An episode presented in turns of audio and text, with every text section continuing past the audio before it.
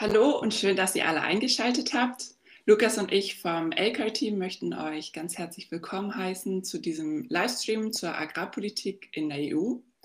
Und ähm, wir freuen uns über eine schöne Diskussion jetzt heute Abend. Wenn wir von der gemeinsamen Agrarpolitik in der Europäischen Union sprechen, dann wird die häufig GAP abgekürzt. Und ähm, sie hat einen großen Anteil des Gesamtbudgets der EU, da sie ungefähr 40 Prozent bzw. 400 Milliarden Euro beträgt.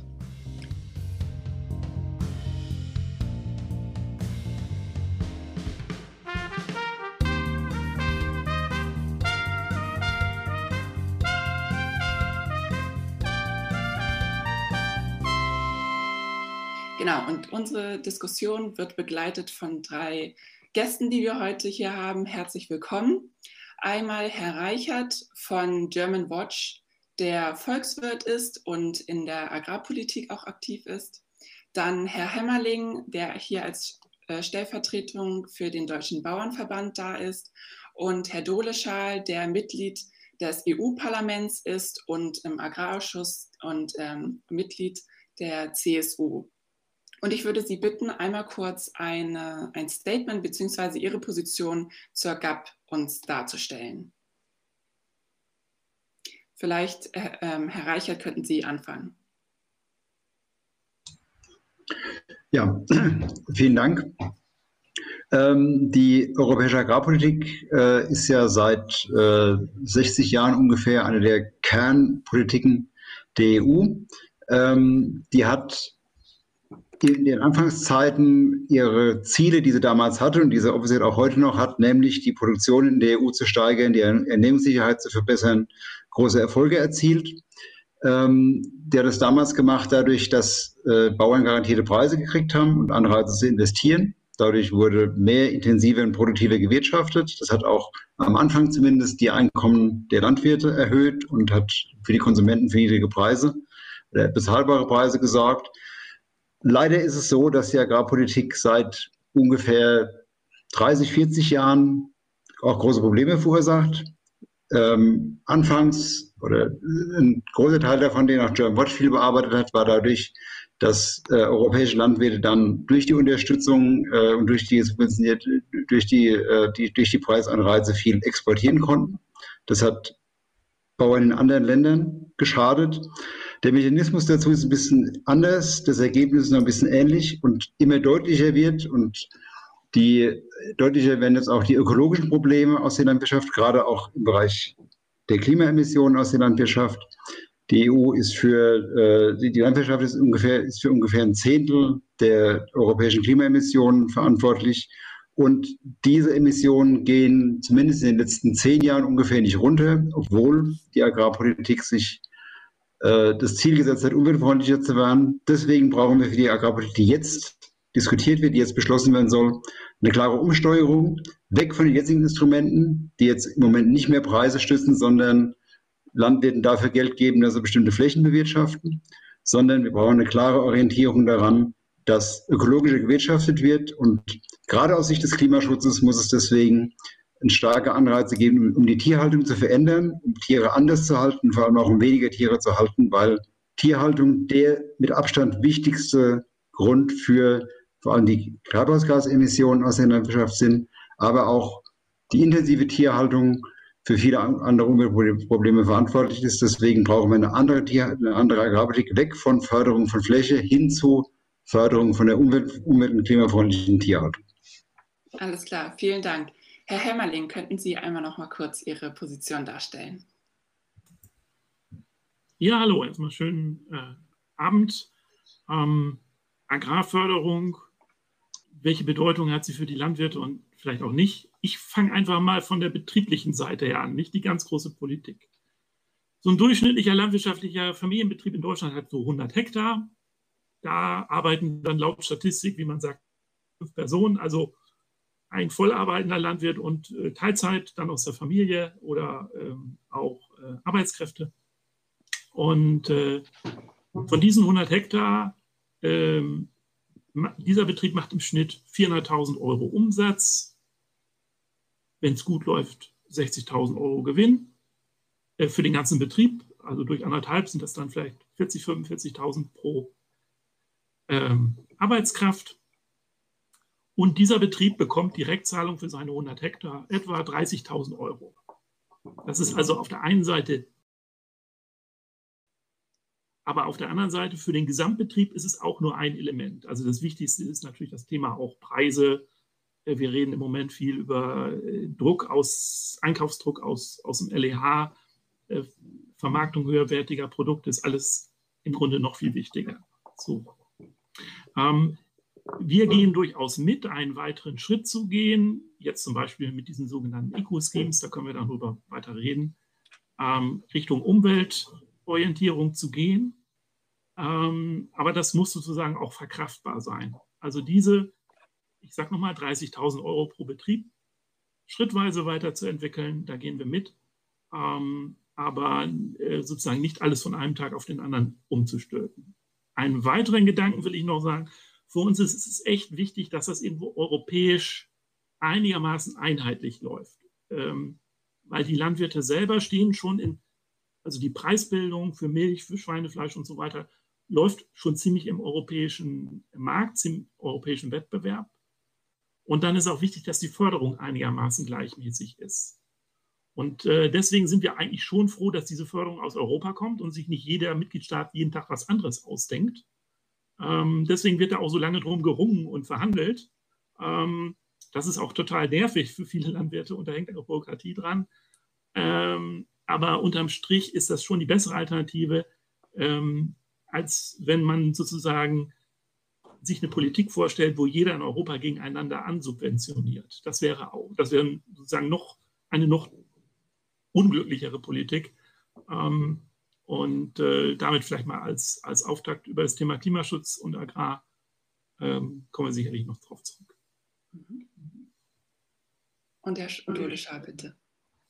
Zunächst auch von meiner Seite ein herzliches Willkommen. Schön, dass ich dabei sein darf. Ich bin allerdings nicht wie angekündigt Mitglied des Agrarausschusses, sondern Mitglied auch des Umweltausschusses im Europäischen Parlament unter anderem. Nichtsdestotrotz freut es mich, dass ich bei dem wichtigen Thema mitdiskutieren kann. Ich glaube, wir haben aktuell einen guten Entwurf der GAP vorliegen. Er ist ja gerade in den Trilogverhandlungen. Wir sind gespannt, was rauskommt. Das Europäische Parlament hat ihn ja schon angenommen. Ähm, ich glaube, es ist ein guter Kompromiss aus unterschiedlichen Zielen. Wir haben auf der einen Seite gemerkt, dass man gerade jetzt auch in der Covid-Krise, dass wir auch ein Stück weit Ernährungssicherheit auf europäischem Grund und Boden sicherstellen müssen. Auf der anderen Seite müssen wir auch in der Landwirtschaft uns noch ein Stück weit bewegen, auch das Klimapolitik ernster nehmen. Mir ist wichtig, dass wir bei all den Diskussionen, die teilweise auch bei uns in, im Parlament hitzig geführt werden, glaube ich nicht immer diesen äh, Generalverdacht, dass alle Landwirte die Umwelt verpesten und umgekehrt, sondern dass man da eher eine zusammenführende Diskussion stellt, weil die allermeisten Landwirte, die ich kenne, bewirtschaften ihren Betrieb in Generationen. Das heißt, sie geben ihren Betrieb an die nächste Generation weiter und da sind die allermeisten auch wirklich biologisch und in der Artenvielfalt und mit vielen Themen gut unterwegs. Ich glaube, neben den Klimathemen haben wir noch viele andere Punkte. Etliche Landwirte, glaube ich, haben Schwierigkeiten, auch weil sich das gesellschaftliche Klima aufgeheizt hat, dass sie Nachfolger finden. Deshalb sind so Dinge wie Junglandwirtförderung, Förderung der ersten Hektar, dass wir auch eine kleinteilige Landwirtschaft künftig gewährleisten können, neben all den Klimafragen. Richtig, wir haben jetzt mit den Eco-Schemes auch in der ersten Säule Anreize, ähm, weiter Klimamaßnahmen forcieren zu können, auch eng abgestimmt mit den Nationalstaaten. Also ich glaube, alles in allem ist es ein Kompromiss, der sich gut sehen lassen kann. Der Europäische Rat hat ihn ja auch schon angenommen. Von daher freue ich mich auf eine angeregte Diskussion und auf spannende Einblicke. Vielen Dank, Herr Doleschall. Auch äh, Hallo von mir. Ähm, ist unsere Diskussion wird es jetzt um vier Teile ungefähr gliedern. Wir haben einen allgemeinen Block, in dem wir jetzt in das Thema wirklich nochmal einsteigen, die gemeinsame Agrarpolitik, schauen auf die EU-Perspektive auch drauf.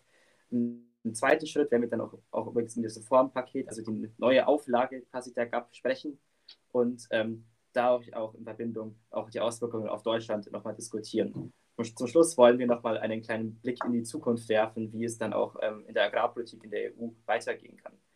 Ähm, Herr Doleschall, die erste Frage. 40 Prozent des Gesamthaushaltes der EU sind ja auch für die Agrarpolitik, werden ja aus, dafür ausgegeben. Ähm, Sie haben es vorhin auch schon vielleicht kurz angeschnitten, aber warum spielt denn jetzt Agrarpolitik in der EU so eine wichtige Rolle? Also der Herr Reichert hat es ja schon angedeutet, das ist historisch bedingt. Ich glaube, so nach den Kriegen hat man sich darauf verständigt, dass die Agrarpolitik europäisch äh, geformt und gestaltet werden soll. Wichtiger Punkt war auch, dass man eine gewisse Preisstabilität hat, dass Nahrungsmittel, ist ja auch eine soziale Frage, am Ende günstig zur Verfügung gestellt werden können. Und das größte Budget, das die, das die Landwirte betrifft, ist auf europäischer Ebene, weil die Mitgliedstaaten und die Länder eher weniger Kompetenz haben. Deshalb wird gerade im Europäischen Parlament fleißig gerungen. Und ich glaube, äh, da gehört es auch hin, der, hat ja auch der Herr Heimerling schon angesprochen, dass wir gerade auch, wenn wir faire Marktbedingungen wollen, die europäische Ebene, glaube ich, da die richtige Ebene ist. Genau, dann ähm, auch nochmal ein Einstieg. Wir haben schon mal kurz das Thema Klimaschutz angesprochen. Ähm, Herr Reichert, inwieweit beeinflusst die GAP denn auch den Klimaschutz und oder die Umwelt? Ähm, die GAP beeinflusst den Klimaschutz bisher leider nur sehr wenig, obwohl äh, seit zumindest in, in der letzten äh, GAP-Periode, die GAP wird ja immer für sieben Jahre beschlossen, deswegen auch die 400 Millionen, Milliarden, die Sie da genannt haben, das verteilt sich auf, auf äh, sieben Jahre, von daher pro Jahr ist es dann schon entsprechend weniger, trotzdem ist es nicht eine, eine ganze Stange Geld. Aber bisher wird dieses Geld vor allem darüber, dafür ausgegeben, dass für Landwirte, die entsprechende, entsprechende Fläche bewirtschaften. Das war ein Hemmelings Beispiel. In Deutschland ist ungefähr 300 Euro pro Hektar. Der 100-Euro-Betrieb kriegt dann 30.000 Hektar pro Jahr. Und um die zu kriegen, muss es sich im Wesentlichen an die Gesetze halten, die, die, die dafür gelten, äh, wie man äh, Flächen bewirtschaftet. Also keine illegalen Pestizide benutzen, keine äh, schweren Verstöße gegen, die, gegen, die, äh, gegen den Tierschutz auf seinem Betrieb haben und ähnliches. Ähm, es gibt eigentlich nichts, was direkt dem äh, Klimaschutz dienen würde in diesen, in diesen Auflagen. Ähm, entsprechend ist auch in den letzten, hatte ich auch schon erwähnt, in den letzten sieben Jahren, so in der, in der laufenden GAP, sind die Emissionen aus der Tierhaltung kaum gesunken, beziehungsweise gar leicht gestiegen. Deswegen, weil äh, seit die Begrenzung der Milchproduktion aufgehoben wurde, auch wieder mehr Milchkühe gehalten werden, die emittieren Methan. Deswegen ähm, sind diese Emissionen als äh, ein bisschen angestiegen. Von daher geben wir, wie gesagt, sehr viel Geld aus, auch aus dem EU-Haushalt, ohne dass wir dafür eine Klimaschutzwirkung hätten. Ähm, Im Gegenteil ist es so, dass äh, eben durch die Kopplung an die, äh, der Förderung an die Fläche es eher einen Trend gibt, dass Betriebe immer größer werden. Gerade war im Radio, das Städtische Bundesamt hat jetzt äh, äh festgestellt, der Durchschnittsbetrieb, auch einschließlich der Nebenerwerbsbetriebe, ist 63 Hektar groß. Jetzt in Deutschland sind wir sieben, Euro, äh, sieben Hektar größer als vor sieben, acht Jahren, als wir es zum letzten Mal gemessen haben. Also es gibt einen Trend hin zu immer größeren Betrieben die haben zumindest tendenziell den Nachteil, dass äh, in größeren Betrieben, äh, wo dann mehr äh, größere Flächen bewirtschaftet werden, dazwischen weniger Hecken stehen, dadurch weniger Senken im äh, äh, dadurch weniger Kohlenstoff in eben den, den Hecken und ähnlichen Feldrändern gespeichert wird und durch eine Intens und oft werden die auch intensiver bewirtschaftet und dadurch entstehen dann auch mehr Emissionen. Von daher es, gibt es keine direkte Klimaschutzwirkung, obwohl das behauptet wird. Und es gibt indirekt durch eine Förderung von größeren Betrieben eine negative Wirkung. Deswegen brauchen wir eine ganz dringende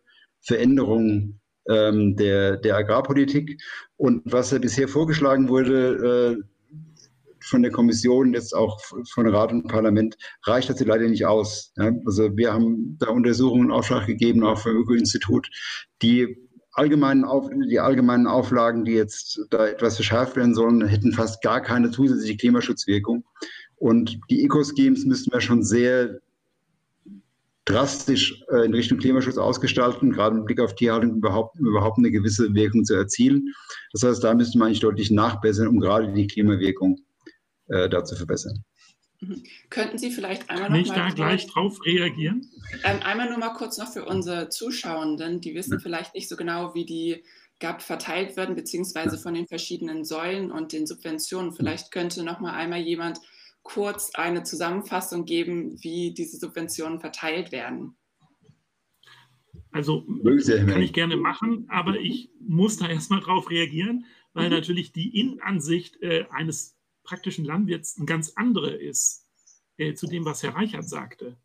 Ähm, und äh, das ist ja vielleicht auch ein Teil des Problems der Diskussion, dass, ich sage mal, recht pauschale Vorwürfe von, von Umweltorganisationen ähm, äh, vorgehoben, aufgebracht werden, wo die Landwirte sagen, das ist einfach ganz anders. Also ich mache mal ein Beispiel.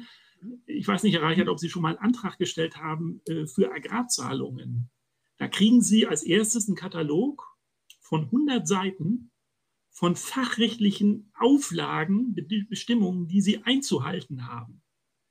Das ist zwar zu großen Teilen, ja, das ist bestehendes Fachrecht, aber für den einzelnen Landwirt äh, ist das nochmal sozusagen eine, eine, eine Auflagen und auch eine Kontrolllast, das wird auch alles kontrolliert, äh, die da ist. Und wenn dann Naturschutzverbände oder äh, Entwicklungsverbände, wie Sie behaupten, das ist alles gar nichts, äh, das ist alles nichts, äh, was die Landwirte hier einzuhalten haben, dann äh, kommen wir schon mal schlecht zusammen. Ähm, und ich will das mal an einem Beispiel sagen, das ist das Thema Grünland. Also Grünlanderhalt ist ein ganz wichtiges Thema für den Klimaschutz. Äh, und wenn Sie das als selbstverständlich betrachten, dann äh, ist ja okay. Aber das ist ein ganz wichtiger Punkt, jetzt auch im Bereich, äh, eine ganz wichtige Bedingung dafür, dass es überhaupt diese Flächenzahlungen gibt bei den Landwirten, dass sie den Grünlanderhalt äh, sichern. Ähm, und äh, vielleicht dann mit ein bisschen weniger äh, Erregung, aber ähm, bitte da auch um Verständnis. Ähm, äh, es ist auch, ich sage mal, in einer Landwirtschaft, die, also wir denken systemisch.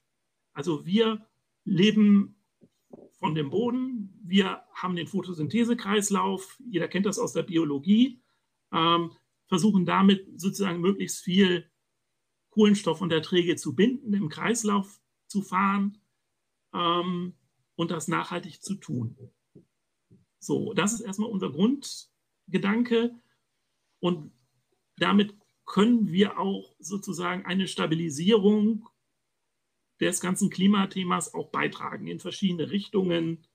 Ähm, Kohlenstoff im Boden erhalten, ähm, Nebenprodukte, die wir nicht brauchen, in die Bioenergie geben, damit fossile Energieträger ersetzen, ähm, vielleicht auch mit Biogassystemen äh, das Methan abfangen und die Emissionen mindern. Also wir denken systemisch. Und wenn dann äh, äh, sozusagen Einzelforderungen kommen, zu sagen, ja, aber in der Agrarförderung sind ja gar keine speziellen Klimaschutzmaßnahmen, äh, dann stimmt das formal gesehen, aber effektiv gesehen stimmt das nicht, weil wir erstmal ein Gesamtsystem von Landwirtschaft äh, sozusagen erstmal nachhaltig am Laufen halten müssen. Was das immer heißt, ist vielleicht auch nochmal die Frage, ob jetzt, was weiß ich, ökokonventionell welche Vor- und Nachteile hat. Das sollen die Landwirte vielleicht auch ein Stück weit selber entscheiden. Aber äh, es gibt ja auch einschlägige Studien, dass zum Beispiel Ökoproduktion nicht per se klimatechnisch immer besser ist, äh, wenn man die einzelne Einheit nimmt, Liter Milch oder Kilogramm Fleisch. Ähm, also wir wünschen uns da zu der Frage nochmal ganz kurz, wie viel Agrarmittel also, diese 400 Milliarden sind über sieben Jahre zu verstehen, für ganz Europa. Wichtig. Also erstmal durch sieben teilen, ähm, 400 durch sieben, dann kommt man so irgendwie äh, 55, 57 Milliarden Euro pro Jahr in Gesamteuropa.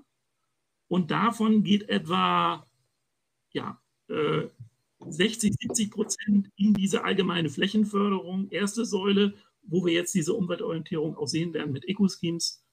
Und der andere Teil geht in die zweite Säule. Das sind dann sehr stark Agrarumweltmaßnahmen, investive Maßnahmen, die dann nochmal kofinanziert werden mit nationalen Geldern. Also dann kommt da sozusagen nochmal äh, was obendrauf. Das ist für die gesamte EU. Nach Deutschland äh, gehen von diesem äh, Topf pro Jahr etwa 6,5 Milliarden Euro, äh, sind dann auf den Hektar äh, runtergerechnet, so um die ja, 400 Euro pro Hektar und Jahr. So mal die Zahlen noch. Dankeschön. Vielen Dank. Vielen Dank, äh, Herr Dole-Schall. Ähm, wir haben ja auch schon gehört, es gibt ganz viel, also die EU subventioniert auch unheimlich viele Landwirte eben mit sehr viel Geld. Ähm, ist es ja auch im Endeffekt auch ein Eingriff in den Markt. Ist meine Frage, inwie, inwieweit rechtfertigt auch, das ist ja auch ein relativ starker Eingriff, also inwieweit rechtfertigt denn auch ähm, das so einen starken Eingriff in den Markt, dass man jetzt als EU so viel subventioniert? Da muss man mehrere Fragen abwägen. Also zunächst mal, glaube ich, ist die Landwirtschaft kein ganz normaler Wirtschaftsbetrieb wie jetzt irgendeine Firma, die in ihrer Gemeinde steht, sondern die Landwirtschaft ist ja von vielen Faktoren auch am Ende beeinflusst. Von daher, glaube ich, kann man die nicht ganz vergleichen mit anderen Betrieben. Und zweitens ist es ja auch Ziel, dass wir eine gewisse Preisstabilität bei den Lebensmitteln haben, dass die Preise nicht ins Unermessliche sind. Das ist auch eine soziale Frage. Von daher denke ich schon, dass es sich auch noch anbietet, dass wir Subventionen geben müssen. Und wir haben ja bei den ganzen Subventionen, bei den ganzen Beträgen ist es ja aufgeteilt in die erste und auch in die zweite Säule. Und auch bei der zweiten Säule werden ja Umweltmaßnahmen mit bezuschusst. Also es ist nicht so, dass bei den Direktzahlungen was bisher, wie es vorhin ausgeführt wurde, es war so, dass jetzt künftig 20 Prozent äh, Add-on sozusagen zu der Direktzahlung in diese Eco-Schemes investiert werden sollen. Aber bei der zweiten Säule wird ja jetzt bereits schon einiges auch für die Umwelt getan. Bei uns in Bayern gibt es das CoolUp. Das sind viele Programme, die die Biodiversität stärken, die genau diese Dinge tun. Also ich glaube, von daher rechtfertigt es auf jeden Fall, dass es auch weiterhin Subventionen geben soll. Und ich glaube, wenn wir bei aller Diskussion, wie, wie extrem der Eingriff jetzt auch beim Klima sein soll, müssen wir auch ein Stück weit immer bedenken, dass wir in einem weltweiten Wettbewerb stehen und dass wir am Ende auch nicht, indem wir bei uns noch deutlich stärkere Klimaauflagen machen, beispielsweise landwirtschaftliche Produkte sozusagen outsourcen, wo sie anderswo auf der Welt zu ganz anderen Bedingungen hergestellt werden. Also ich glaube, das ist immer die Abwägung von vielen unterschiedlichen Faktoren. Dann nochmal einmal eine Frage an Herrn Hämmerling. Und zwar hatten Sie schon ein bisschen darüber gesprochen, inwieweit die LandwirtInnen ähm, Gelder bekommen von der GAP oder der EU.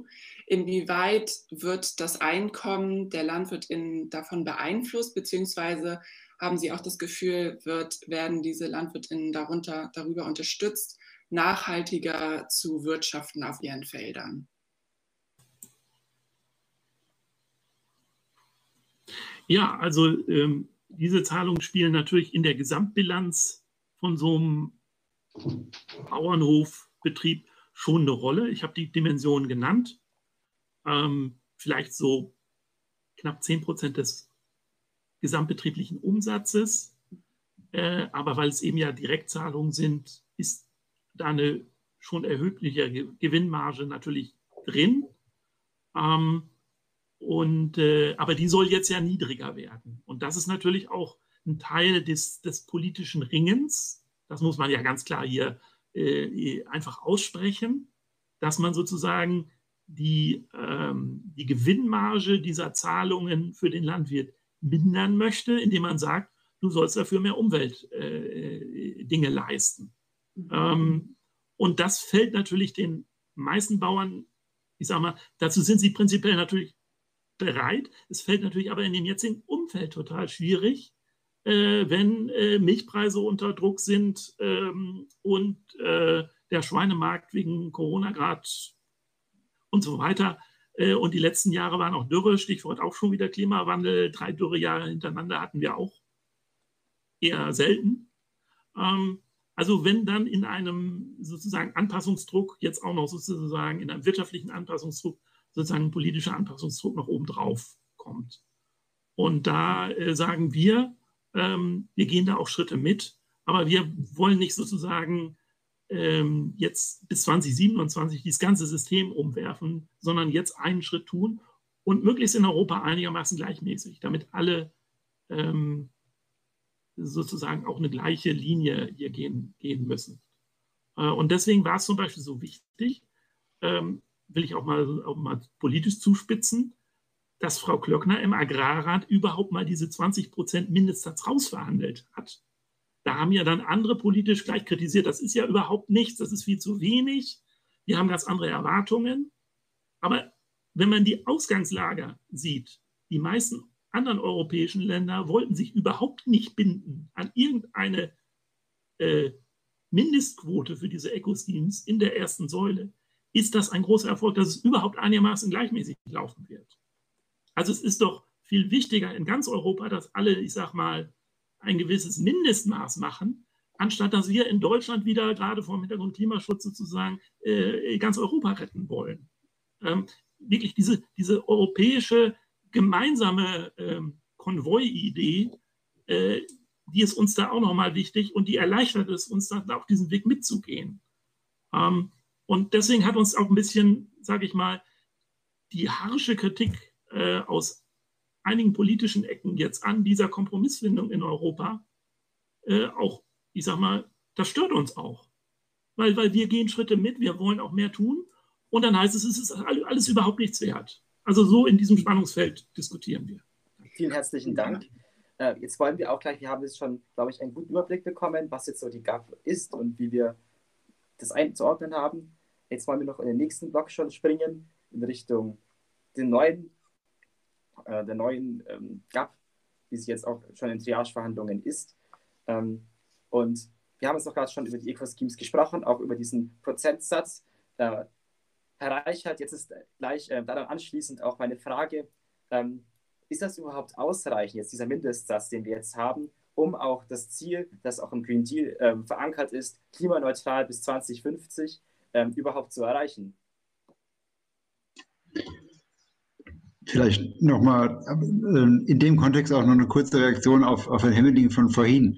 Ähm, natürlich ist es ein Riesenaufwand, auch ein riesenbürokratischer Aufwand für die meisten Landwirte, ihre äh, die Direktzahlung zu beantragen. Ja, das sehen wir auch zum Teil kritisch, dass dann, also wir sehen es auch kritisch, dass dann jede Hecke mit äh, Zentimeter genau nachgemessen werden muss, um dann da auf der Grundlage die Direktzahlungen zu, äh, zu berechnen.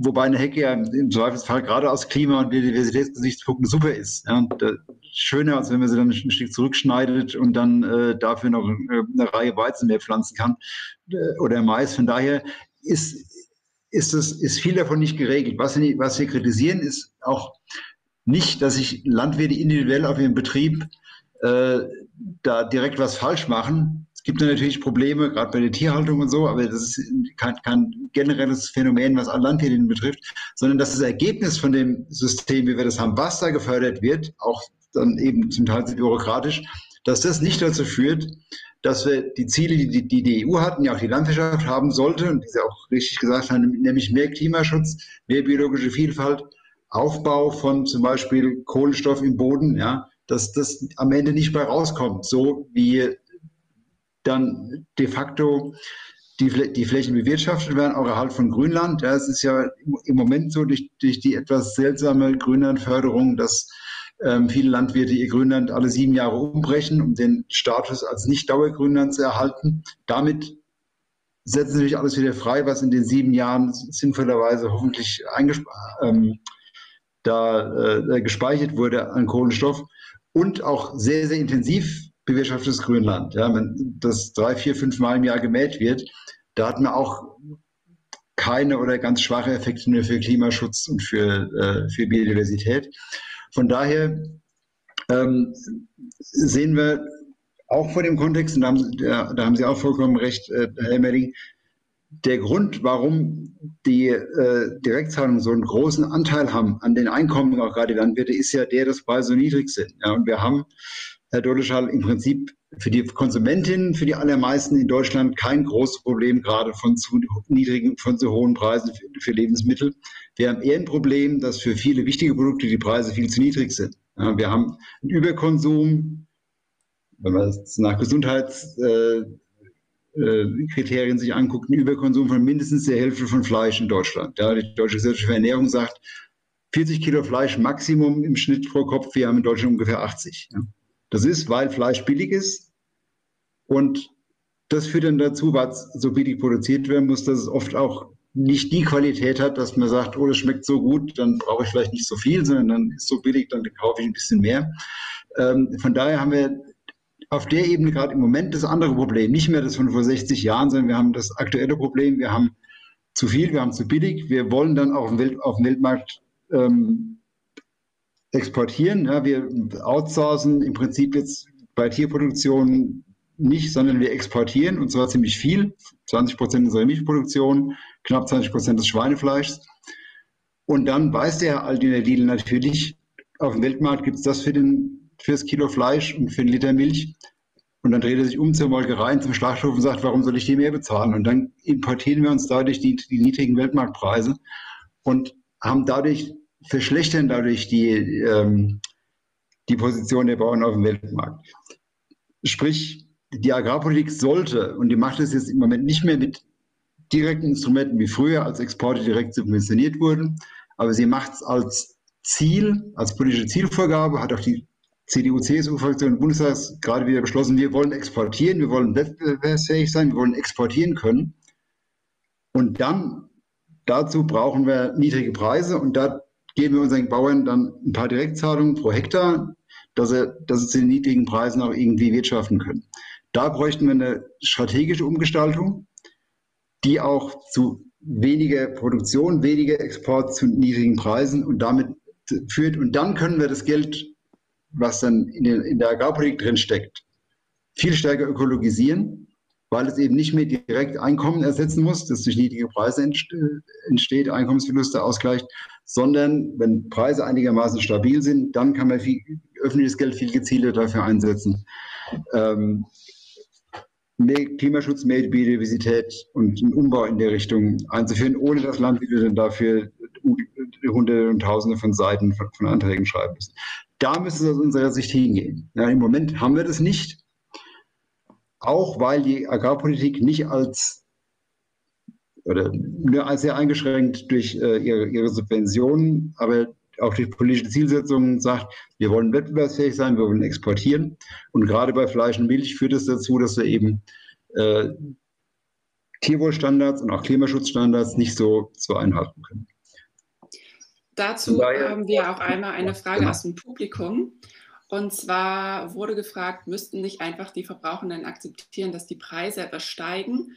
Bei den Gewinnmargen von zum Beispiel Supermärkten würden es bei Centbeiträgen schon eine Summe für die Bauern viel ändern. Inwieweit? Ich weiß nicht, bin, bin ich gemeint? Soll ich versuchen, vielleicht? Vielleicht, ja, vielleicht von Ihrer Sicht aus könnten Sie okay. einmal darauf antworten. Habe ich zwei äh, Bemerkungen dazu.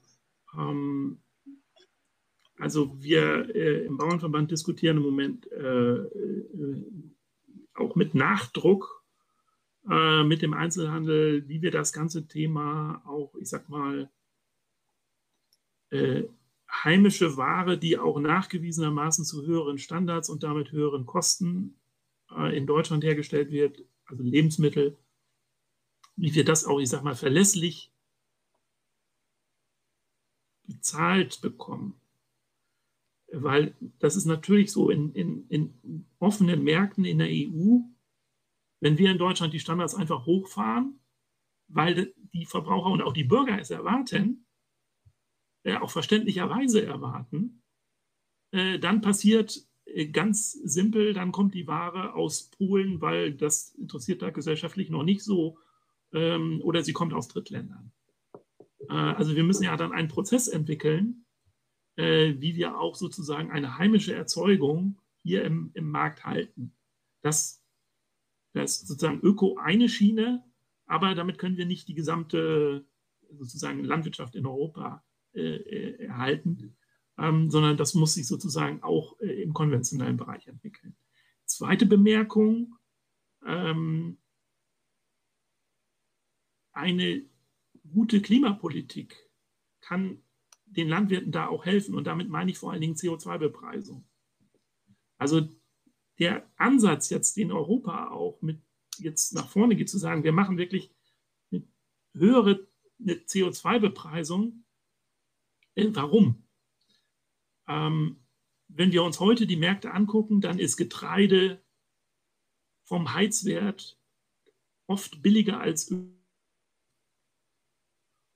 Und das ist etwas, äh, sozusagen ein Ungleichgewicht, ein, eine Konkurrenz, die natürlich, die wir als Landwirte global marktwirtschaftlich gar nicht bestehen können. Und wenn da jetzt eine Klimapolitik reinkommt und sagt, nein, fossile äh, Energieträger werden so besteuert, ja, sie werden auch sogar ausgesteuert, schrittweise darüber. Dann kommen wir als Landwirte und Forstwirte mit unserer Energieerzeugung auf Basis ähm, Photosynthese in eine, in, eine andere, in eine andere Rolle hinein. Also das will ich nochmal sagen. Wir haben keine Angst vor einer ambitionierten Klimapolitik. Im Gegenteil, ich will nicht sagen, alle Landwirte warten darauf, aber äh, wer ein bisschen perspektivisch nachdenkt, ähm, der weiß, wenn wir einen CO2-Preis von 180 oder 100, äh, von 80 oder 100 Euro pro Tonne hätten, was glauben Sie, was dann Landwirte anbieten würden an CO2-Vermeidungsmaßnahmen, wenn man das dann bezahlt bekäme für so einen Preis? Also dann könnten wir weite Teile der jetzigen Agrarpolitik in sozusagen durch neue Bezahlsysteme ersetzen ähm, und müssten vielleicht auch aus dieser, ich sag mal, etwas politischen äh, Ausgleichslogik einer Agrarpolitik könnten auch rauswachsen. Also ich will ausdrücklich sagen, als Landwirt muss man eigentlich keine Angst haben vor einer, vor einer starken Klimapolitik, die auch einen Preis verlangt für CO2. Vielen herzlichen Dank. Herr Doleschall, äh, wie sieht denn das die CSU mit äh, dem CO2-Preis beispielsweise? Oder wie wollen Sie das als CSU der Union handeln? Also ich glaube, dass man die Vorschläge in die richtige Richtung gehen. Wir brauchen eine Bepreisung des CO2s und wir brauchen das über den ETS, dass wir das marktwirtschaftlich äh, vorgeben. Da glaube ich, sind wir uns mittlerweile auch alle einig. Da braucht man auch ambitionierte Preise. Nur mit dem ETS-System können wir am Ende auch CO2 reduzieren. Und das glaube ich ist in unser allen Sinne, dass wir marktwirtschaftliche Instrumente schaffen, dass am Ende sich auch durch Innovationen in der Industrie und so weiter die Technologien durchsetzen, die auch am meisten CO2 vermeiden. Und von daher, glaube ich, sind wir da auf einem guten Weg der ETS. Wir würden den in manchen Bereichen auch im europäischen Kontext gerne noch ausbauen. Da gibt es teilweise spannenderweise manchmal die Grünen, die dagegen sind, zum Beispiel auch auf den Gebäudesektor. Da ist die, die, die Grünen in Deutschland dafür, auf europäischer Ebene dagegen. Wir müssen schauen, dass wir den CO2, die CO2-Bepreisung auf mehrere Sektoren noch erstrecken und dann am Ende dadurch am meisten CO2 vermeiden können. Ich glaube, wenn man sich die letzten Wochen auch, wir müssen das Ganze ja auch immer global betrachten, anschaut, waren es gute Wochen sozusagen für die Welt, wenn man so will. Erstens mal haben die Chinesen angekündigt, dass sie auch das ETS-System einführen wollen. Also auch in China soll es eine CO2-Bepreisung geben. Und gestern ist ja der amerikanische Präsident ins Amt eingeführt worden. Er hat gleich als ersten Schritt gemacht, dass er sich wieder zu den Zielen im Pariser Klimaabkommen äh, bekennt, dass die Amerikaner wieder beitreten. Und ich glaube, das sind die, genau die richtigen Signale. Da müssen wir hin. CO2 ist das Schädlichste und CO2 muss bepreist werden, weil nur mit einem anständigen Preis, der marktwirtschaftlich orientiert ist, schaffen wir es, dass man am Ende auch reduzieren, dass sich die Technologien durchsetzen, dass man mit Innovation made in Europe äh, sozusagen ähm, die Welt ein Stückchen besser machen können. Ja, gedacht. Sie können gerne darauf antworten, wenn Sie möchten. Aber bitte kurz der Hinweis noch, ähm, bitte halten Sie sich auch möglichst kurz. Sie wollen ja. mit unserer liebe Zeit noch ähm, durch unsere Themen noch durchkommen. Genau. Das wäre ein äh, guter Punkt. Ich habe eine, eine, kurze Nachfrage zu, äh, äh zur Frage der, der CO2- oder Treibhausgasbepreisung. Äh, es ist ja so, dass die Landwirtschaft in der EU insgesamt und auch in Deutschland im Moment ein Nettoemittent von, von Treibhausgasen ist. Also jetzt vor allem durch Lachgas und Methan. Ich nehme ja an, dass das dann auch in irgendeiner entsprechend berechneten Form damit äh, mit einbezogen würde, wenn wir Treibhausgase bepreisen. Äh, ab wann sehen, sehen Sie denn da einen Nettogewinn für die Landwirte? Ja, Im Moment würde es ja erstmal heißen, für die Milchviehbetriebe äh, entsprechend viel für die Methanemissionen, für die äh, äh, gerade für die Tierhaltenbetriebe hatte ich ja schon mal gesagt, direkt und indirekt, wenn man die Futter, den Futtermittelanbau mitberechnet, kommen drei Viertel der Klimagase in Deutschland aus der Tierhaltung. Hat das Thünen-Institut mal, mal berechnet äh, vor ein paar Jahren. Sprich, wenn wir da so hohe Nettoemissionen haben, ab welchem Punkt lohnt sich das dann für die Landwirte zu sagen, äh, ich baue meine, äh, meine Produktion so um? Und wäre das vielleicht dann ein Ergebnis, oder wäre ein Ergebnis davon, dass wir deutlich weniger Tiere halten? und stattdessen dann statt Futter, Mais für, äh, für Schweine ähm, dann stattdessen äh, Bioenergie vielleicht anbauen oder was ganz anderes oder äh, Grünland, was, was, was speichert. Also wie, wie, wie stellen Sie sich das vor, ab welchem Punkt sich das lohnt? Das finde ich eine sehr spannende Diskussion. Ja, also vielleicht ganz kurz, so genau weiß ich das auch alles nicht, äh, aber wir müssen uns ja auf den Weg machen. Ähm, ich glaube am Ende, wir müssen auch das Thema stoffliche Nutzung äh, uns anschauen. Also was meine ich? Heute die gesamte Chemie ist ja erdölbasiert, äh, gasbasiert. Und auch die müssen sich auf Dauer fragen, wo kommt denn der Kohlenstoff her? Ähm, und ähm, ich sag mal, bei so einem Hochpreisszenario für, äh, für den CO2-Preis sehe ich eine Abwanderung der heutigen Bioenergie. Wir machen ja viel Bioenergie, um, um die fossilen zu ersetzen, äh, in diesen Zweig hinein äh, dann praktisch in die stoffliche Nutzung, äh, Werkstoffe, Kunststoffe, Verpackungen, ähm, dass das in diese Richtung äh, geht. Für die Nahrungsmittelproduktion selber müssen wir nochmal über Methan reden ähm, und Lachgas. Das ist natürlich richtig. Ähm, wir meinen, man muss da nochmal genauer hingucken, dass fossile Methan muss man vielleicht nochmal anders sich anschauen als das Methan aus der Landwirtschaft, weil, okay, das bleibt zehn Jahre in der Atmosphäre, danach baut er sich ab. Es ist ein Treibhausgas, ganz klar. Aber es ist auch Teil des sozusagen Photosynthesekreislaufs, ähm, weil das Methan, was die Kuh verrülpst, das kommt ja vorher aus dem Futter, was vorher in, ähm, über die Photosynthese äh, gebunden wurde.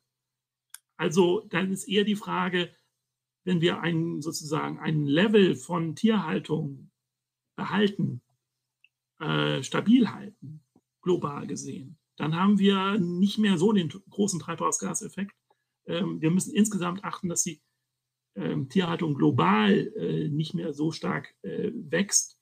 Ähm, aber das ist in Europa, glaube ich, äh, ist das nicht das ganz große Thema. Das vielleicht mal so als generelle Einschätzung.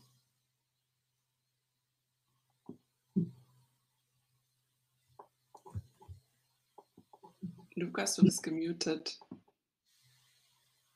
Ups, Entschuldigung. Vielen lieben Dank. Ähm, jetzt wollen wir noch mal den Blick kurz noch mal auf die Erstwirkungen, jetzt auch konkret auf Deutschland jetzt äh, setzen. Ähm, Deutschland hat ja auch noch mal als, als Land der EU auch noch mal Gestaltungsspielraum insgesamt ähm, bei der Gestaltung der GAP. Äh, Herr Doleschall, wie, wie, ist das jetzt, äh, wie, wie, sieht das jetzt aus? Wie kann Deutschland ähm, den Spielraum einnehmen und wie positioniert sich auch Deutschland? Also im Gegensatz vielleicht auch zu anderen Ländern. Wir haben es ja vorhin schon angesprochen, die viel zitierten Eco-Schemes, die jetzt kommen sollen, die sollen ja so ein Stück weit auch das Greening ersetzen. Das heißt, dass Deutschland wird jetzt einen Plan erarbeiten, den sie der Kommission, einen nationalen Strategieplan erarbeiten, den sie dann der Kommission zur Genehmigung vorlegen, wie sie Umweltmaßnahmen, Umweltauflagen sozusagen ähm, ge, gepaart auch an die Konditionalität den Landwirten zur Verfügung stellen wollen, dass es da Förderprogramme gibt, Anreize gibt, noch mehr zu machen. Ich glaube, es ist insgesamt ein gutes System, dass wir schauen, dass wir eben über Anreize die Landwirte dazu bringen, auch in den Bereichen noch mehr zu machen, als in den ersten, ähm, in, der, in der Direktzahlung jetzt schon drin ist. Also vom Verfahren her ist es so, dass die Länder dann Strategiepläne vorlegen, die dann von der Kommission genehmigt werden müssen. Ich habe es vorhin auch schon angedeutet, wir haben ja jetzt schon eine zweite Säule, die viele Maßnahmen schon macht. Da sind die Bundesländer auch in der Verantwortung. Wir müssen auch mit einer Kofinanzierung mit hineingehen. Wir in Bayern haben ein Stück weit die Thematik und da müssen wir jetzt bei der Ausgestaltung unserer nationalen Strategiepläne auch ein Stück weit aufpassen, dass letztendlich nicht ähm, Maßnahmen, die jetzt schon gefördert werden, dann in die Eco-Schemes rübergezogen werden und dann eine Art Doppelförderung, die nicht zulässig ist, kommt, sondern dass man dann schon schauen, dass das ein Add-on am Ende auch tatsächlich wird. Und ähm, weil wir jetzt ja sozusagen nicht mehr so viel Zeit haben, bis Herr Doleschal weiter muss, ähm, würde ich schon in den Zukunftsblock springen und einmal Sie um ein Statement bitten, inwieweit Sie sich wünschen würden, dass sich die Zukunft der Landwirtschaft entwickelt, beziehungsweise ähm, ja, inwieweit es auch da Regelungen geben sollte? Also ich glaube, für die Zukunft ist es wichtig, dass erstens auch der Verbraucher ein Stück weit darauf anspringt. Ein paar Punkte sind schon angesprochen worden. Ich bin fest davon überzeugt, dass auch das, was der Herr Reichert gesagt hat, dass wir insgesamt alle zu viel an Fleisch konsumieren im Durchschnitt. Da glaube ich, gibt es gute Tendenzen. Ich sage immer das, was meine Oma früher schon gesagt hat. Einmal am Wochenende, am Sonntagmittag sozusagen, einen, einen guten Braten und ansonsten ein bisschen mehr auf die ausgewogene Ernährung zu achten. Das, glaube ich, würde der ganzen Gesellschaft gut tun. Und dann könnten wir alle, auch durch unser Verhalten, schon viel zum Klimaschutz sozusagen beitragen. Und ich glaube, da wird es ein Umdenken geben und das ist ja auch schon in den Zahlen messbar, wenn man sich jetzt die Zahlen auch was biologische Landwirtschaft anbelangt, was auch regionale Landwirtschaft anbelangt, den letzten, nur den Sprung, ich glaube 15 Prozent ist es hinaufgegangen im letzten Jahr und da ist der Weg in die richtige Richtung. Wichtig ist, das hat der Herr Reichert zwar auch angesprochen, dass die Preise vielleicht nicht mehr ganz so im Vordergrund stehen, wie das noch vor 50, 60 Jahren der Fall war. Aber nicht, wir haben auch bei uns soziale Probleme, deswegen muss das alles schon am Ende auch moderat laufen. Ich glaube, wir können jetzt nicht den, den Preis verdreifachen oder vervierfachen, sondern das sind immer schon auch Dinge, die in kleinen Etappen gehen müssen. Herr Reichert, wollen Sie da gleich drauf reagieren und nochmal Ihre Wünsche formulieren? Oder?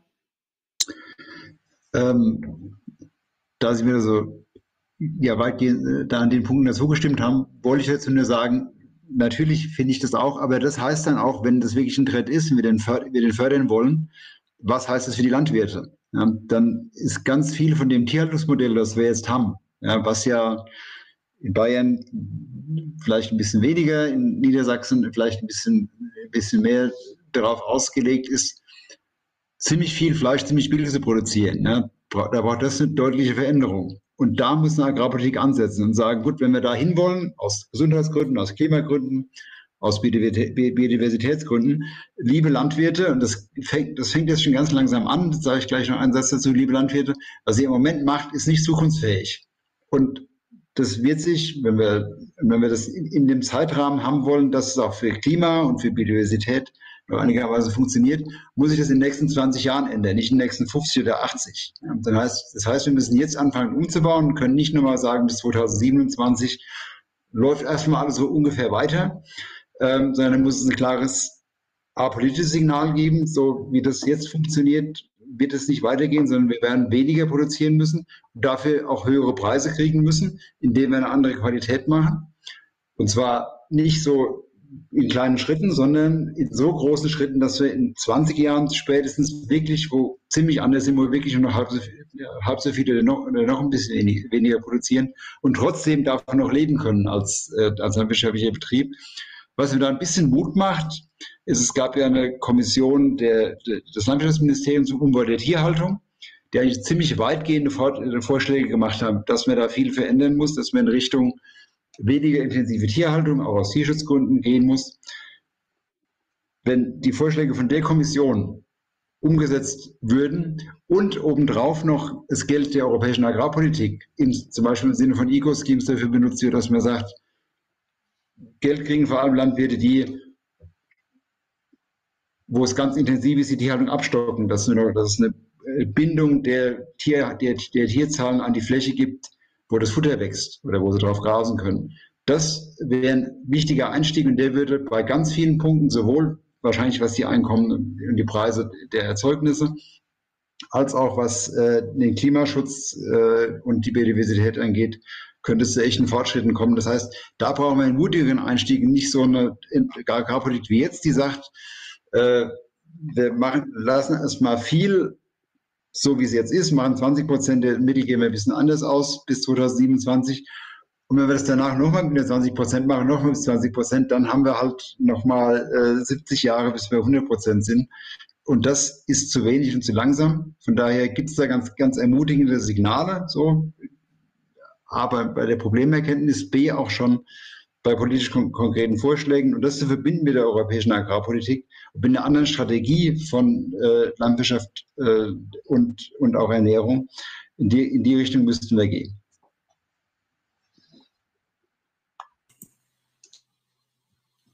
Ja, soll ich, darf ich nochmal Natürlich, ähm, gern. Ja, danke schön. Ganz kurz, ich muss mich leider verabschieden. Ich habe um 19 Uhr noch eine Sitzung. Ich sage vielen Dank für die spannende Diskussion und wenn es auch weitere Fragen an mich gibt, gerne auf den üblichen Kommunikationskanälen. Man kommt mir nicht aus, wenn man mich suchen will. In diesem Sinne, vielen Dank. Vielen Dank.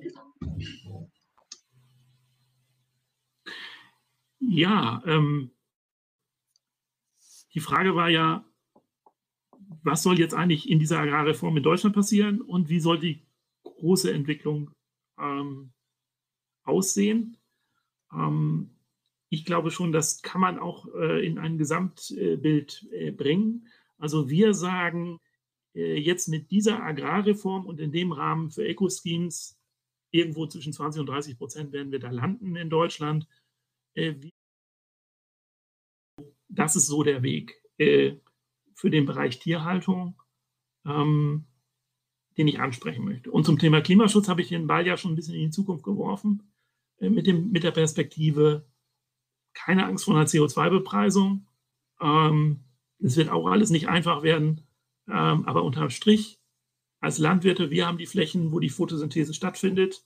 Wir wissen, wie das funktioniert ähm, und äh, können da dann sozusagen einen Beitrag auch mitleisten beim Thema äh, Klimaneutralität, äh, weil ja irgendwo muss ja dann der Kohlenstoff gebunden werden. Ähm, die reine Null-Emission wird es ja nicht geben, sondern wir müssen ja netto, das ist ja der Netto-Null.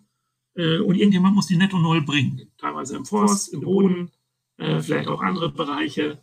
Ähm, auch da sehen wir äh, ja eine Rolle, eine neue Rolle. Eine Einschränkung muss ich machen an der Stelle in dieser schönen neuen Welt. Das ist natürlich das Thema Globalisierung. Also dann muss die EU diskutiert ja so äh, vorsichtig, ja, da müssen wir eine Carbon Border Tax haben, wenn wir in Europa vorangehen. Oder wenn insgesamt die Klimaschutzländer vorangehen und andere, Brasilien steht außen vor. Äh, da brauchen wir irgendwie, ja, da brauchen wir einen Klimazoll. Das muss man dann auch, auch so deutlich sagen.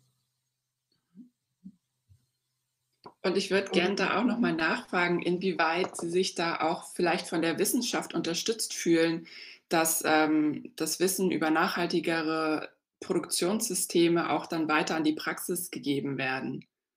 Das ist ja, geht ja auch über Förderung.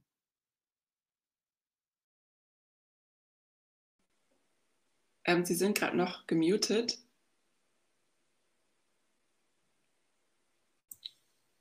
Sorry, sorry, ich habe den falschen ja. Knopf. Ähm, das ist nochmal ein Punkt, den habe ich leider vernachlässigt. Ähm, Klimaanpassung äh, ist ein Riesenthema. Also ich sage nochmal, die drei Dürrejahre hintereinander. Äh, Bauern in Schleswig-Holstein, die Kollegen, die konnten sich das nicht vorstellen, dass es, ich sage mal, zwischen Nord- und Ostsee drei Monate am Stück nicht regnet. Das ist aber 2018 passiert.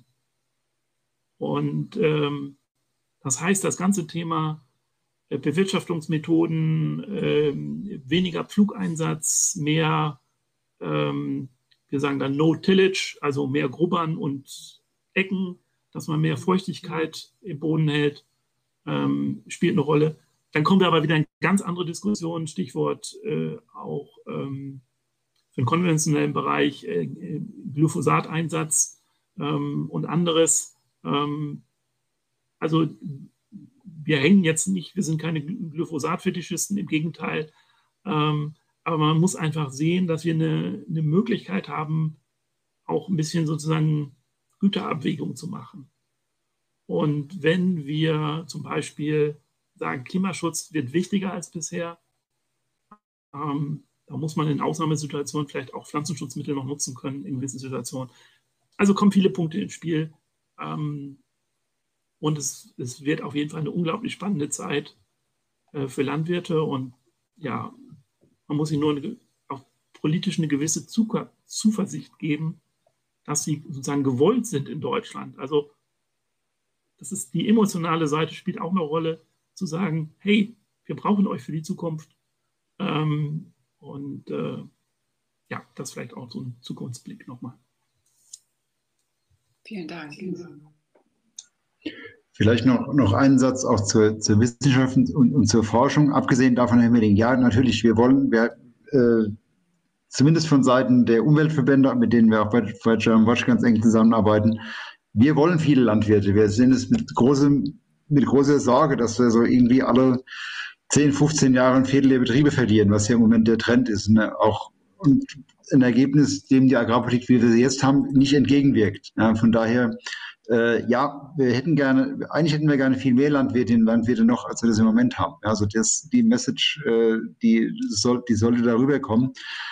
Das ist aus unserer Sicht auch ein, eben auch einer der wichtigen Kritikpunkte, dass wir so viel Geld ausgeben für Agrarpolitik und im Ergebnis haben wir weniger Betriebe und weniger Landwirtinnen als vorher nach, nach zehn Jahren. Ja, das kann es nicht sein. Da brauchen wir ein anderes, auch, auch deswegen brauchen wir ein anderes Instrument. Nochmal zum Klima und zur Frage, wie kann äh, Landwirtschaft zum, äh, zum Klimaschutz beitragen und als Senke wirken.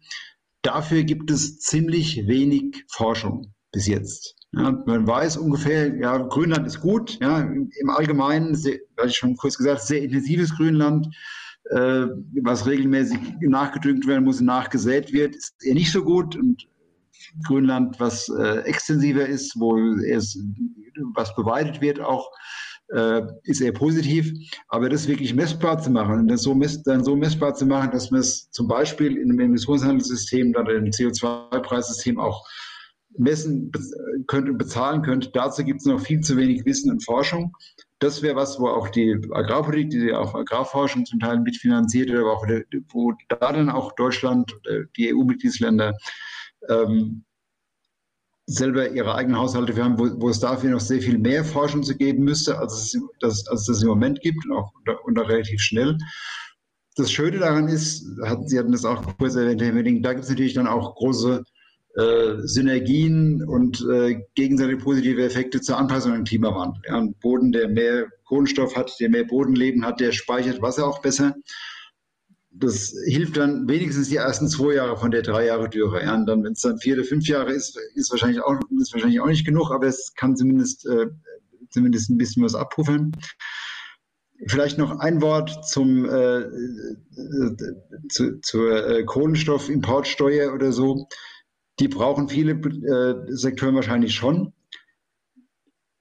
Im Agrarbereich braucht es zumindest gegenüber Drittländern, bräuchte die EU das im Moment nicht noch nicht, ja, weil wir haben relativ hohe Zölle eigentlich noch gegenüber Milchprodukten. Wir importieren nur ganz wenig äh, im Zuge von einer äh, kleinen Zollquote, wo wir Neuseeland äh, ermöglichen, zollfrei Produkte importieren. Ähm, auch bei Fleisch sind die Zölle, die sind die allermeisten Zölle noch, noch sehr hoch. Bei Schweinefleisch importieren wir fast gar nichts. Und auch bei Getreide sind die Zölle hoch. Ja. Also von daher haben wir keine spezifischen Kohlenstoffzölle. Wir haben insgesamt noch hohe Zölle, die eigentlich bei den meisten Produkten, außer bei Ölsaaten natürlich, deswegen verfüttern wir so viel Soja, ähm, die europäischen Märkte ziemlich effektiv noch, äh, noch abschirmen gegenüber billiger produzierten Produkten.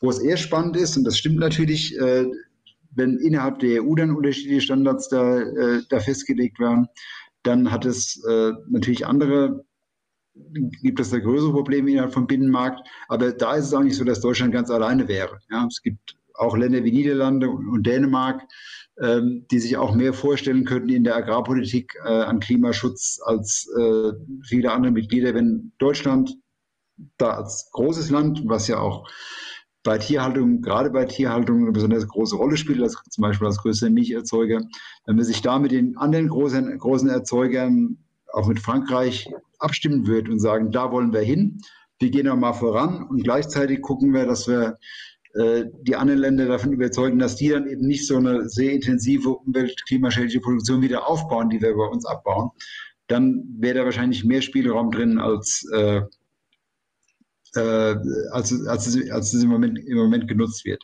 Und ja, eben die Kritik der NGOs bezieht sich nicht nur auf die Rolle von Deutschland, sondern wir kritisieren tatsächlich da auch, was in Europa insgesamt beschlossen wird. Und äh, dass andere Länder da bei einigen Punkten noch mehr bremsen als Deutschland, das stimmt schon. Das ändert aber nichts an der Kritik, dass da äh, in großen Teilen zu wenig passiert. Jetzt haben wir noch eine Frage ähm, bekommen über Social Media. Und unsere, die Frage ist, sind die Klimaziele von Paris mit der GAP vereinbar? Jetzt die Frage, Herr Reichert, jetzt, ähm, ja oder nein, können wir sie, können wir damit Klimaziele erreichen? Also die, ähm, die äh, Deutschland setzt, setzt ja eigene Klimaziele dafür, wie sie, wie Deutschlands Beitrag zu den europäischen, damit auch letztlich zu den Pariser Klimazielen aussehen soll. Für die Landwirtschaft gilt das Ziel für 2030 im Moment. Herr Hemmeling, korrigieren Sie mich, dass die Emissionen um 40 äh, Prozent niedriger liegen sollen als zum Ausgangsjahr 1990. Das ist im Moment so der Teil der, äh, der Klimaplan von Deutschland. Ähm, der muss jetzt noch nachgebessert werden im Rahmen des Green Deal, wenn die EU insgesamt ihre Klimaziele auf mindestens 55 Prozent anheben will, dann müssen alle Sektoren nochmal nachbessern, auch in Deutschland, auch die Landwirtschaft. Gleichzeitig stellt das Agrarministerium selber fest, mit den Klimaschutzmaßnahmen, die bisher angedacht sind bis 2030, können wir unsere äh, Emissionen ungefähr 20 Prozent reduzieren, vielleicht 30. Das heißt, die, ähm, es fehlen, es ist noch eine ganz große Lücke zwischen den Klimazielen, die wir als Deutschland uns als unseren Beitrag bis 2030 für die äh, Landwirtschaft gesetzt haben und dem, was wir im Moment erreichen können. Der wichtige Punkt dafür, und da komme ich leider immer wieder darauf zurück, oder das ist einfach aus, aus wissenschaftlicher Sicht äh, so, dass es bisher keine klaren Ziele gibt in Deutschland, die Tierhaltung zu reduzieren. Wenn das erreicht würde, wenn man das als Ziel hätte und das auch umgesetzt würde, dann wäre das der wichtigste Hebel, die Klimaemissionen äh, aus der deutschen Landwirtschaft zu reduzieren. Auch was wir bisher erreicht haben an äh, Reduktion von Emissionen seit 1990 ist zum großen Teil der Tatsache geschuldet, dass 1990 noch äh, die, die, die alten Ställe DDR vollstanden mit vielen Schweinen und vielen Kühen, dass die dann, weil sie nicht mehr gelohnt haben, abgestockt wurden, dass deswegen weniger Tiere gehalten werden. Dadurch sind die Emissionen gesunken. Als das, der Trend vorbei war, sind die Emissionen kaum noch gesunken. Dann in letzter Zeit sind sie wieder leicht angestiegen, weil das weil, wir, weil mehr Milchkühe gehalten werden. Also wir Sprich, müssen also die, also wir müssen also die ganze, die ganze Tierhaltung reduzieren. Jetzt, Herr müssen, ja, also, genau. Herr Hemmerling, das sehe ich natürlich äh, genau, defin definitiv anders. Äh, also wenn die Politik eine äh, aktive Politik zur Reduzierung der Tierhaltung in Deutschland machen würde, dann wäre der einzige Effekt wäre vor allen Dingen Leakage. Weil ja bis 2030 ist ja nicht zu erwarten, dass der Verzehr von Fleisch deswegen runtergeht, nur weil wir weniger Tierhaltung haben. Also insgesamt ist ja die Tierhaltung Rindfleisch, äh, Schwein und Geflügel, alles zusammen, äh, so in etwa dem hiesigen Verbrauch entsprechend. Äh, ein bisschen intelligenter sollte die Politik da schon sein. Dann zu Ihrer konkreten Frage, ja, die Klimaziele 2030 sind äh, erreichbar für die Landwirtschaft in dem bestehenden Plan äh, wenn die Maßnahmen auch umgesetzt werden. Also zum Beispiel mehr Gülle ähm, in, in, die Biogasanlagen, das Methan auffangen, ähm, viele, vieles weiter bei der Düngung äh, besser werden. Ähm, da, da können wir noch einiges machen. Und äh, nach 2030, Stichwort Klimaneutralität, habe ich die Punkte genannt. Also wenn man wirklich den Landwirten etwas dafür bietet, dass sie zertifiziert in Senken äh, äh gehen, in Kohlenstoffen senken, auch im Forst, ähm, dann können wir das auch, diesen Übergang auch äh, leisten. Nur, nur, noch ein Satz zum, äh, zur Produktion versus Verbrauch. Auch in Deutschland, in, der EU ist es so ähnlich. Deutschland hat, glaube ich, im Moment äh, 20 Prozent mehr Milcherzeugung als, als Milchverbrauch. Also ist da deutlicher Nettoexporteur. Das heißt, äh, wenn wir die Milch Erzeugung um 20 Prozent reduzieren, müssten wir theoretisch gar nicht die, äh, den Verbrauch dazu reduzieren. Bei Schweinefleisch ist es, glaube ich, 15 Prozent, wenn ich es richtig im Kopf habe. Bei Hühnern ist es tatsächlich, und bei Rindfleisch glaube ich auch, da ist es wahrscheinlich das eher ausgeglichen, aber bei der EU insgesamt bei, bei Rindfleisch auch mittlerweile mengenmäßig ein, ein Nettoexporteur ist, also mehr produziert als, äh, als er verbraucht. Da wir teure Sachen importieren, das ist beim Geld nicht ganz so, aber das ist für die für die Klimafrage auch nicht, auch nicht so relevant. Von daher haben wir da sowohl bei Milch als auch bei den meisten Fleischarten ähm, tatsächlich noch Luft zu sagen. Wir können, indem wir wenige produzieren, exportieren, die Emissionen auch die Tierhaltung reduzieren, ohne dass deswegen in größeren Mengen. Äh, also nochmal wieder, wieder muss ja. ich einfach ganz klar nochmal widersprechen. Ja. Äh, pro produzierte Liter Milch haben wir in, in, mit der Art und Weise, wie wir Milchviehhaltung betreiben, die niedrigsten Emissionen ja fast weltweit. Und das wäre echt, echt ein Treppenwitz, wenn wir eine Klimapolitik bekämen, wo ihr sagt, als erstes steigt mal aus aus der Milchviehhaltung, wo wir global gesehen wirklich führend sind, was nachhaltige, emissionsniedrige Milchproduktion angeht. Also da müssen wir dann auch mal, wenn, Sie in, wenn wir in Produktdebatten einsteigen, äh, dann auch reingehen. Und ich will auch mal einen Schritt weiter gehen, wenn wir wirklich äh, das Thema Methan noch mal richtig durchdenken und die Milchviehhaltung mit Biogasanlagen gut verkoppeln, also sprich äh, den Mist und die Gülle aus der Milchviehhaltung in den Kreislauf bringen, in den Nährstoffkreislauf und diese das wirklich nach vorne denken, dann können wir in der Milch die Klimaneutralität sozusagen in dem System Milcherzeugung, nicht nur in dem Produkt Milcherzeugung, sondern im gesamten System. Das kriegen wir hin. Wir müssen es nur angehen. Und dann müssen Sie in den NGOs mal ein bisschen über Ihre Hürden springen und sagen, hey, lass uns mal nach vorne denken. Und nicht in alten Denkschemata nur sagen, äh, schlag das mal die Kühe tot, damit retten wir das Klima. Also wirklich der Bitte, ähm, mehr äh, sozusagen in Landwirtschaftssystemen auch zu denken. Danke. Ja, machen wir gerne. Wir würden gerne die Kühe, ein paar weniger Kühe, nicht die, die wir jetzt haben, gleich totschlagen. Leider leben ja auch die intensiven Milchkühe nicht besonders lange nach zwei Jahren. Oft äh, nach, nach, zwei, nicht, nach, nach zwei Jahren, wo sie Milch geben, äh, werden ja leider geschlachtet, oft äh, weil sie zu krank sind in den sehr intensiven Systemen, die dann pro Liter Milch ein bisschen weniger, äh, spürbar weniger Methan emittieren. Wir würden gerne die, die, Kühe so halten, dass die vor allem von dem Gras fressen können, was, äh, was, was auf ihrer Weide wächst und dadurch dann die Sägenfunktion von Grasland.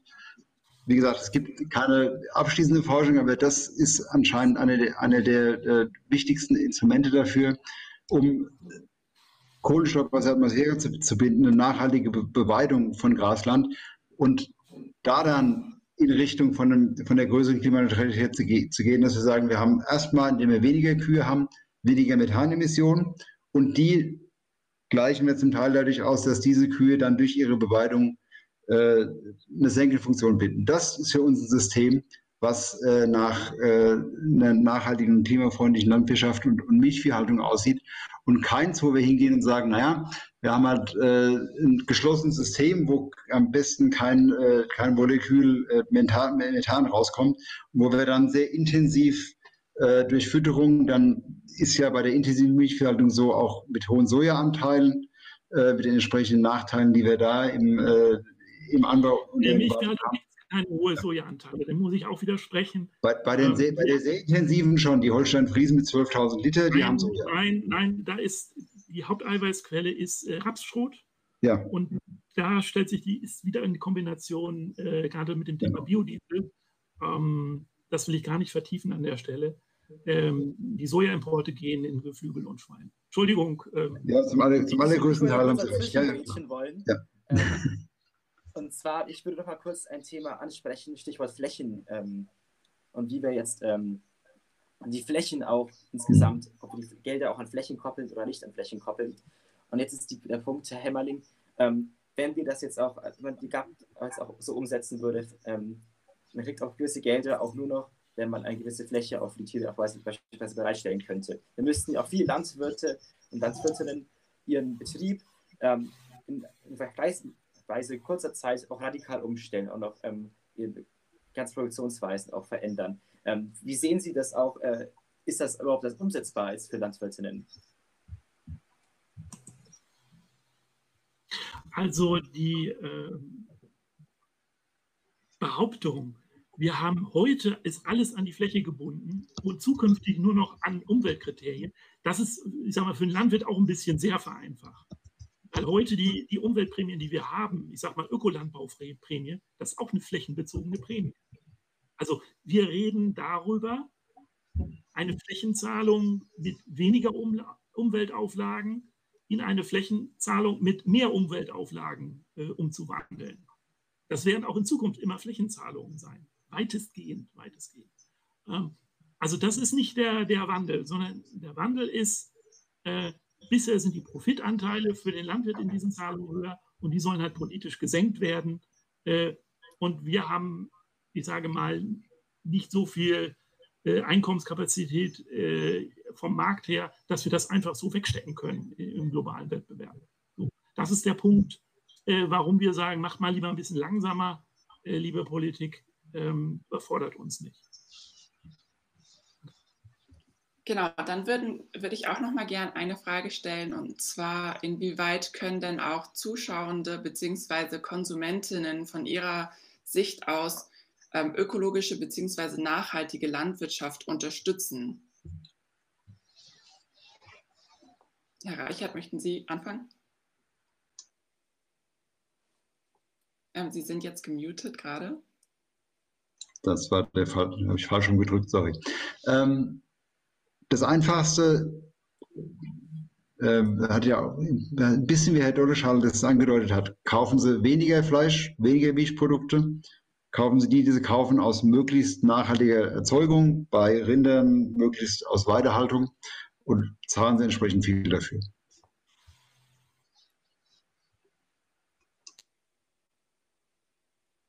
Jetzt sind Sie auch gerade noch gemutet, Herr Hämmerling. Verzeihung, ich kriege die Taste immer durcheinander. Ähm, also ich meine mittlerweile, äh, man sollte es sich nicht so einfach machen und sagen, äh, alles sozusagen auf den Verbraucher abzuwälzen. Also die Politik und damit meine ich schon, die europäische Politik hat eine, eine Lücke bei dem ganzen Thema Labeling und Kennzeichnung. Also wir sagen ganz klar, wir brauchen eine wirklich verbindliche, nicht nur eine freiwillige, sondern eine verbindliche Kennzeichnung von Herkunft und Haltung von tierischen Produkten. Also wo kommen sie her und wie wurden sie gehalten? Und das muss im Prinzip auf jedem Produkt draufstehen. Ob das dann, äh, ich sag mal, bei der Salami auf der Pizza noch bis ins Letzte geht, ist eine technische Frage. Aber im Prinzip brauchen wir das, damit wir dem Verbraucher eine einigermaßen Orientierung erstmal geben können. Äh, und äh, nicht nur sagen, ja, öko-regional, sondern wenn ich in diese Bereiche Haltung und Herkunft etwas wissen will, äh, dass ich das, ähm, dass ich das einfach regulär erfahren kann. Das ist heute nicht der Fall, weil die EU da die letzten fünf Jahre unter der Juncker-Kommission nichts gemacht hat. Äh, und äh, national kann man es auch nicht so einfach regeln, weil es nicht ganz binnenmarktkonform ist. Ähm, und da stimmt, da muss Europa, da muss Europa aufholen. aufholen. Ähm, wir versuchen uns zu behelfen. Äh, ich will nicht sagen, dass wir da nichts machen. Wir versuchen uns zu behelfen, indem wir im Moment als Landwirte mit den Handelsketten verhandeln und sagen, ja, dann macht wenigstens als Handelsketten generell so eine Herkunfts- und Haltungskennzeichnung erstmal auf die Produkte, ähm, damit es erstmal so läuft. Ähm, aber das, die Orientierung für den Verbraucher ist eigentlich zu, zu gering im Moment. Dankeschön. Jetzt als allerletzte Abschlussfrage. Ähm, ist jetzt, mein, ist jetzt meine Frage, wenn Sie Ihre drei Kernpunkte oder Kernforderungen als Bauernverband und als German Watch jetzt auf einen Punkt bringen müssten, äh, die jetzt in Bezug auch auf die GAP und auch auf die europäische Agrarpolitik gehen, ähm, welche wären das? Kurz und prägnant die drei Kernpunkte innerhalb der GAP.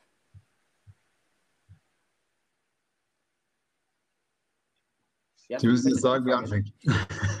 Wer, wer, von Ihnen möchte? Dann fange ich mal an. Ähm, also äh, für uns ist ganz weiter wichtig, das muss sozusagen ein europäisches System sein. Ähm, das äh, muss eine Förderung sein, die wenigstens nicht so furchtbar komplizierter wird. Also immer mehr Kriterien einfach draufpacken, geht auch nicht. Ähm, und es muss eine Förderung sein, die auch ja, vielleicht wertschätzender ist.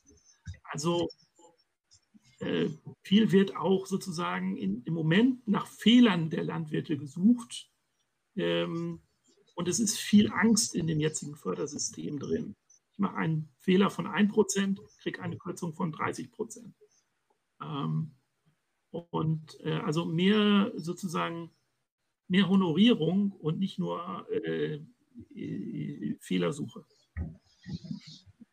Also mehr europäische äh, Herangehensweise, äh, Entbürokratisierung auch, dass es auch einfacher wird für die LandwirtInnen und auch eine Wertschätzung der LandwirtInnen.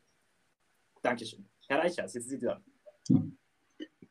Den drei Punkten kann ich erstmal zustimmen. Das würden wir uns auch wünschen. Darüber hinaus hätten wir natürlich gerne, ich komme wieder darauf zurück, klare Anreize für eine Reduzierung der Tierhaltung, für eine stärkere Flächenbildung der Tierhaltung. Gerade im Falle der Rinde, sonstigen Wiederkäuer, eine stärkere Förderung von nachhaltiger Weidebewirtschaftung und eine stärkere, klare Förderung. Ob das dann über sowas wie Emissionshandel geht oder nicht, äh, kann man sich überlegen. Ähm, eine stärkere Förderung der Kohlenstoffbindung in Böden, in, in Grasland, aber auch, auch in der Ackerland und da klar, auch dafür klare Anreize zu setzen. Dann wollen wir uns ganz herzlich bei Ihnen bedanken für Ihre Zeit vor allem. Und ein sehr anregendes Gespräch. Und ich glaube, wir haben auch insgesamt nochmal einen guten Austausch hier ermöglichen können, auch zwischen den einzelnen ähm, Positionen. Und jetzt möchte ich mal das Wort an Marlena übergeben. Ich wollte mich auch einfach nochmal für Ihre Zeit bedanken und für die Erklärungen, dass wir auch nochmal ja von verschiedenen Standpunkten aus die Sicht auf die Agrarpolitik in der Europäischen Union bekommen haben. Also deshalb vielen Dank. Ja, ganz herzlichen Dank.